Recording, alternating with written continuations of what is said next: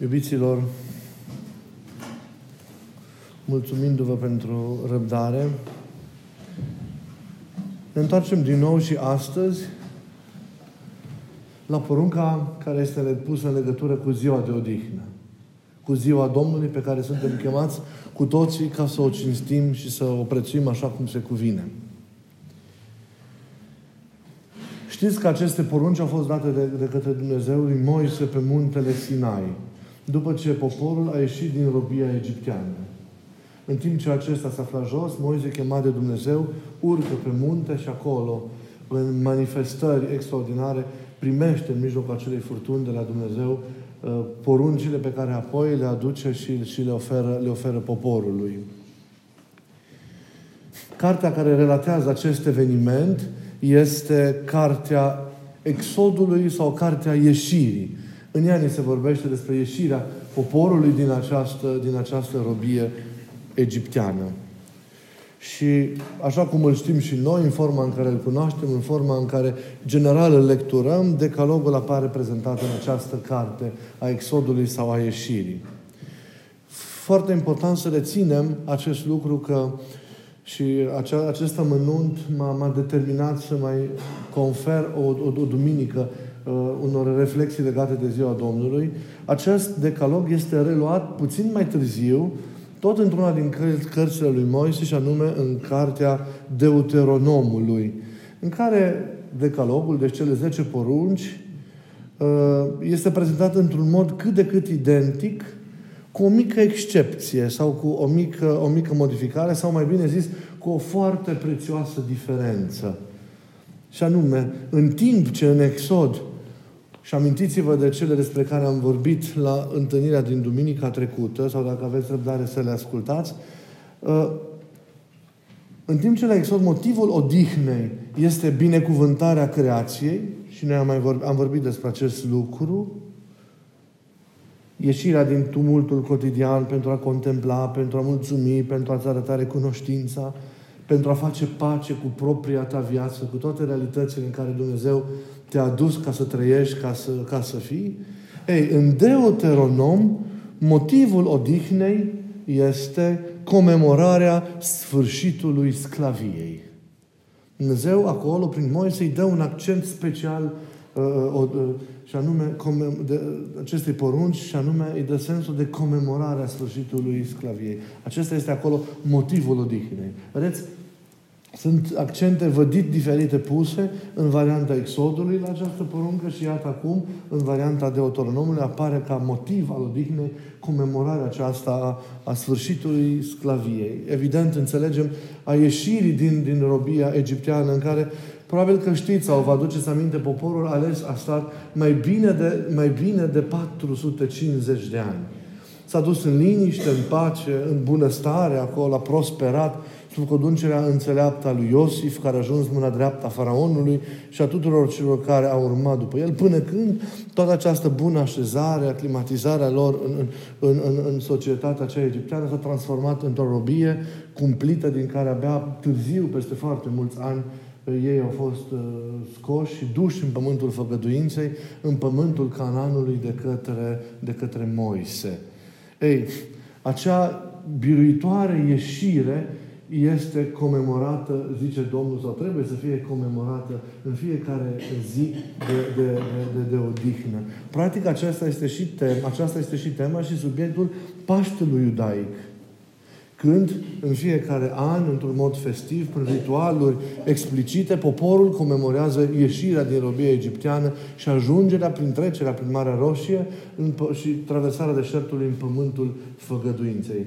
Pentru noi creștinii, Paștele înseamnă ieșirea din robia păcatului, din robia morții și trecerea așa prin ceea ce Hristos a săvârșit, prin moarte la viață, la lumina împărăției lui, lui Dumnezeu în această zi prevede legea acolo și sclavul trebuie să se odihnească asemenea stăpânului pentru a celebra amintirea acelei eliberări minunate.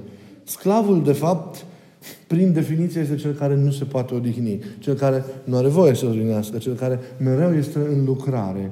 Există, din păcate, până azi, și știm cu toții foarte bine și știți și voi acest lucru, atâtea tipuri de sclavie, Atât sclavie exterioară, cât, cât și atâtea tipuri de, sau forme de sclavie interioare.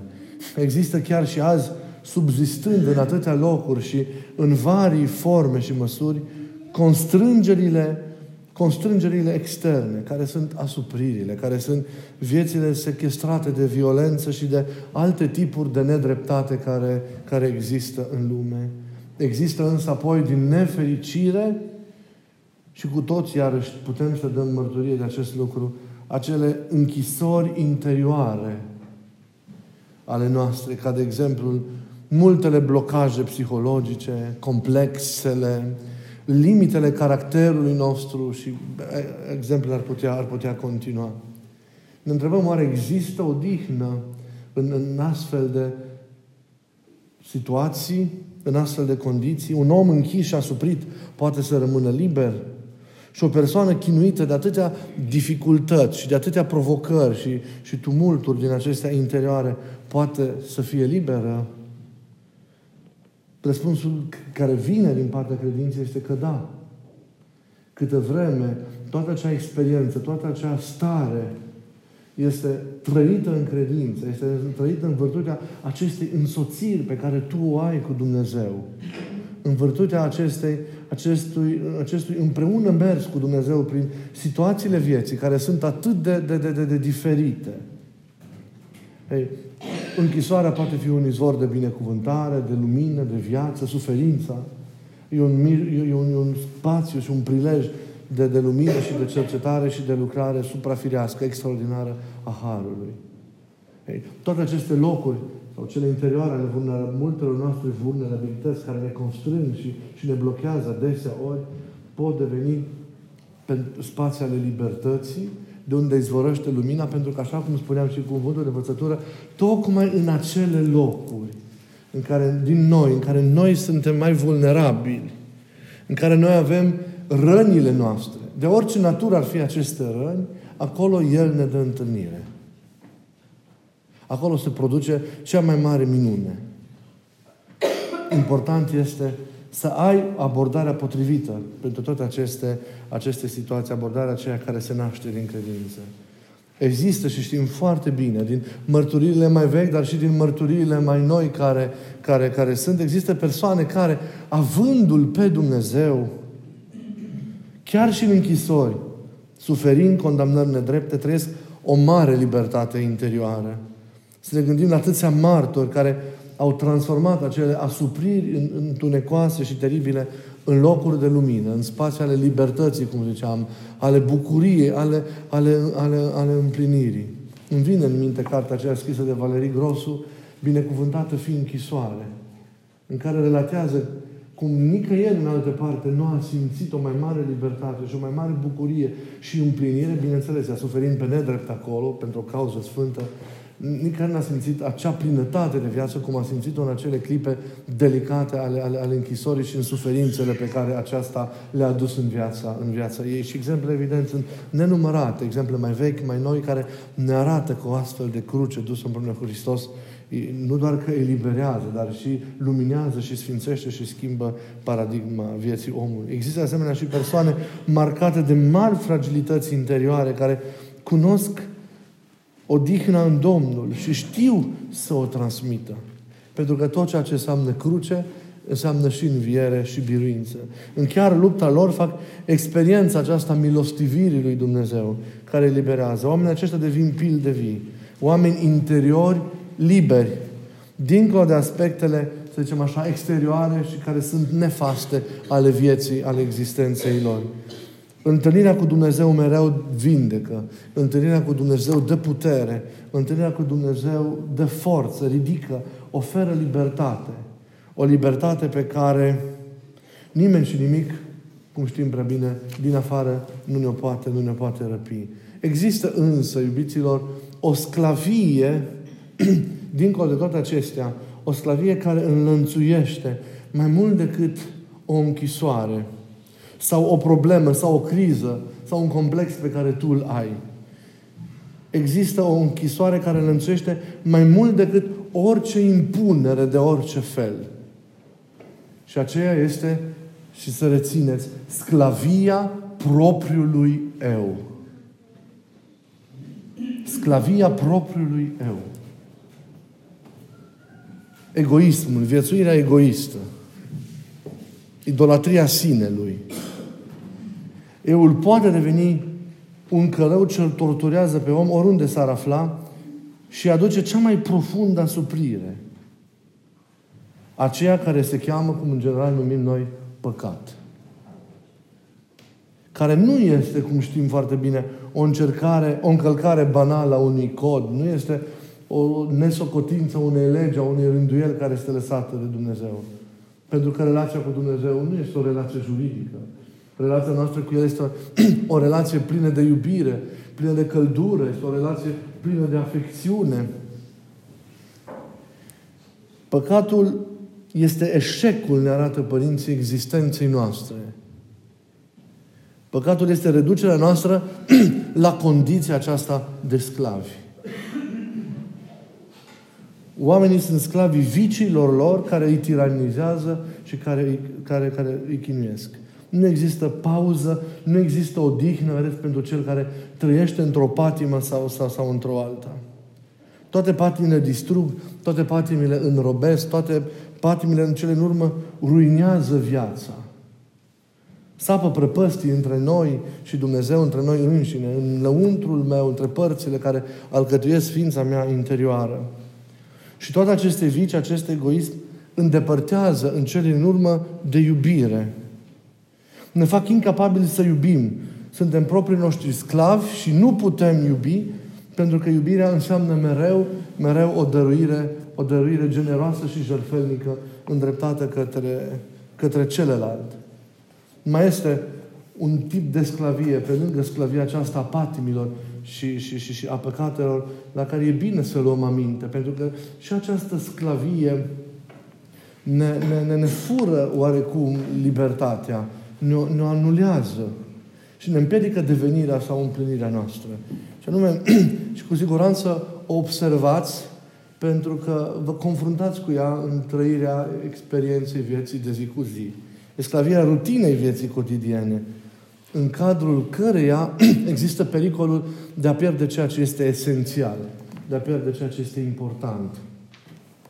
Ne lăsăm prinși, zicea cineva, într-un labirint haotic, ne trezim la, cea, la sunetul ceasului sau a telefonului, suntem răvășiți apoi de titlurile din, din, din știrile pe care, pe care le primim, ca zice din ziarii prea mult pentru ziua de, de, de astăzi, ajung știrile mai repede la noi. Suntem nebuniți apoi de toate operațiile mecanice care ne lansează în activități și în productivitate. Suntem încercați de trafic, forțați mereu să ne calculăm timpul, mereu să trăim uh, măsurat să calculăm timpul și distanța până la următoarea destinație. Lifturile, telefoanele și alte dispozitive electronice ne călăuzesc în interacțiunile necesare și mențin relațiile care există dintre noi la un nivel minimal și la un, un nivel superficial. Concentrarea noastră este dispersată între întâlniri și mici crize. La sfârșitul zilei o luăm de la capăt trafic, automatisme, titluri de ziară, până la programarea ceasului care va dicta debutul unei următoare, următoare zile. Prea puțin loc ne mai rămâne pentru a reacționa ca ființe umane. Prea puțin timp ne mai rămâne pentru a trăi cu adevărat ca și oameni, pentru a împlini lucrările care sunt cu adevărat importante vieții noastre, relația noastră cu Dumnezeu, relația cu oamenii de lângă noi, că vorbim de prieteni, că vorbim de familie, că vorbim de oameni lângă care trăim, Prea puțin timp investim în lucrurile acestea cu adevărat importante. În a ne bucura de viață, de tot ceea ce Dumnezeu ne oferă. Prea puțin timp pentru ceea ce este, la urmă, cu adevărat important și definitoriu pentru, pentru, viața, pentru viața noastră. Și totul trece.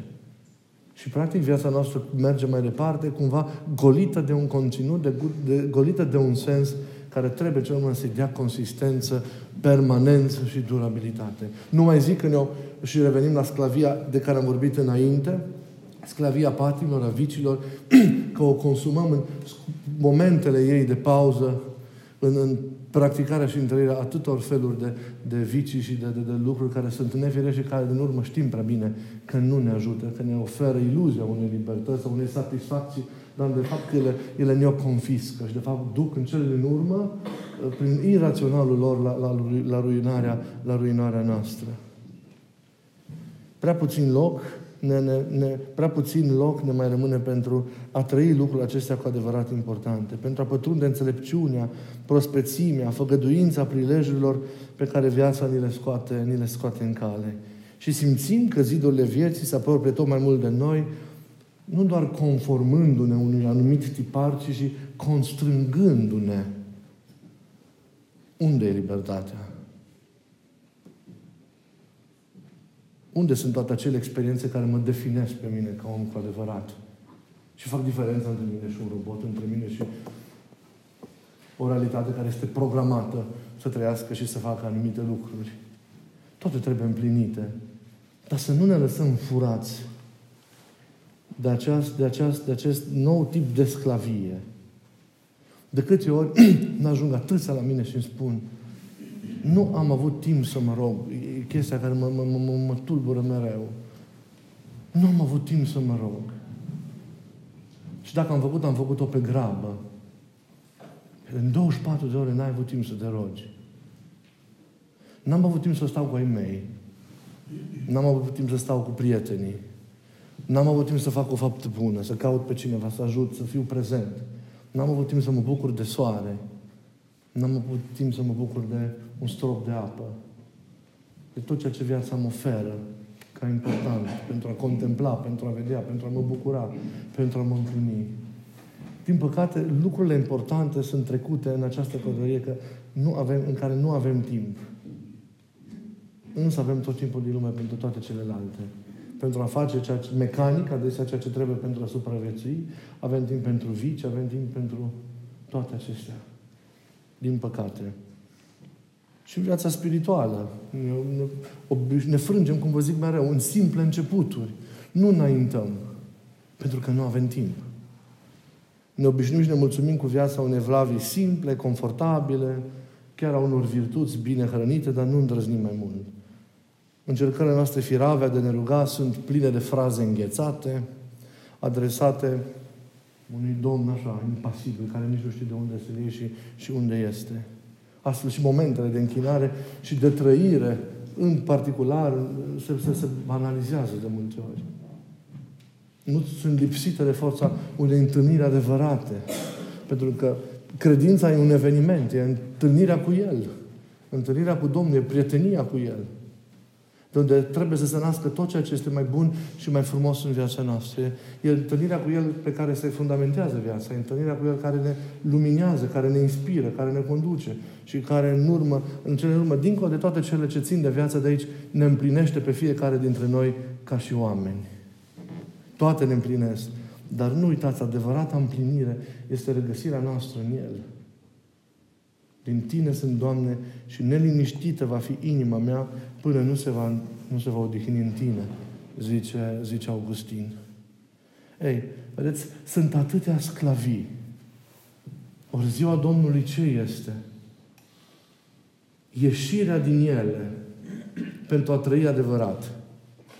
Pentru a te odihni. Sclaviile obosesc. Sclaviile te obosesc. Sclaviile te epuizează. Sclaviile te risipesc. Sclaviile te distrug. Sclaviile nu-ți dau odihnă. Odihna ține de El. A celebra ziua Domnului înseamnă a ieși din sclavie. Au rupt cu viciul, cu păcatul, care ne leagă, ne constrânge, da? Înseamnă a ieși de sub tirania propriului eu pentru a asculta de ceea ce vine de la El. Aia înseamnă eliberare. Odihna Domnului înseamnă bucuria de a trăi libertatea. Ieșirea de sub, vedeți, tirania programului cotidian. Acestui tumult în care, care trăim și care ne controlează în cele din urmă. Și nu numai El. Alții care controlează și tumultul ăsta. Să aveți grijă. Nimeni și nimic nu are voie să ne fure libertatea. O ziua Domnului este celebrarea libertății. O libertate atentă și responsabilă în El. A fi liber nu înseamnă a face ceea ce crezi. A face tot ceea ce trece prin cap, tot ceea ce vrei. Nu, aia este libertinaj. Libertatea adevărată înseamnă a face binele, a trăi în voia lui Dumnezeu. Chiar dacă acest lucru presupune anumite jertfe, anumite sacrificii, anumite renunțări. Dar fără această slefuire, fără aceste renunțări, nu putem să ajungem la adevăratul nostru fel de a fi.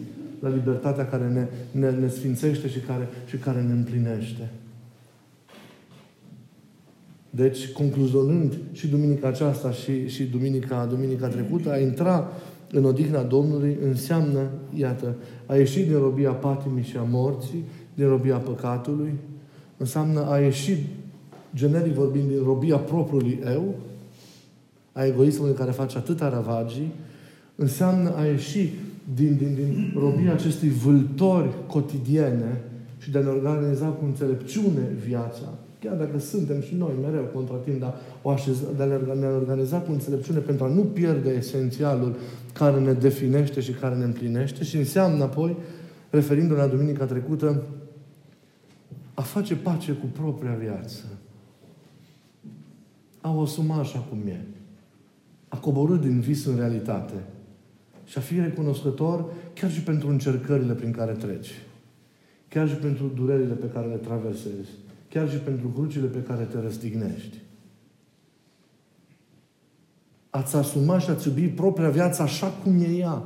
Nu cum o vor alții, nu cum ți-o vezi tu în fantasmele tale.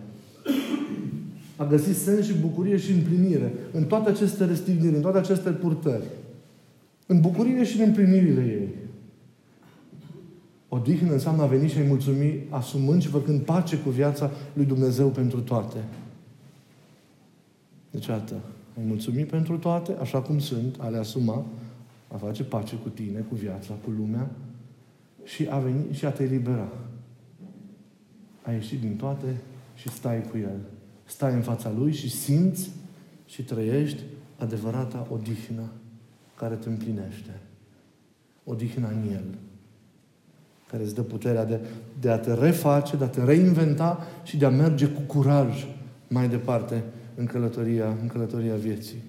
Să frângem așadar sclaviile interioare și să trezim cu adevărat libertatea. Să frângem sclaviile interioare și să surprindem esențialul vieții. Să frângem sclaviile interioare și să devenim capabili să iubim.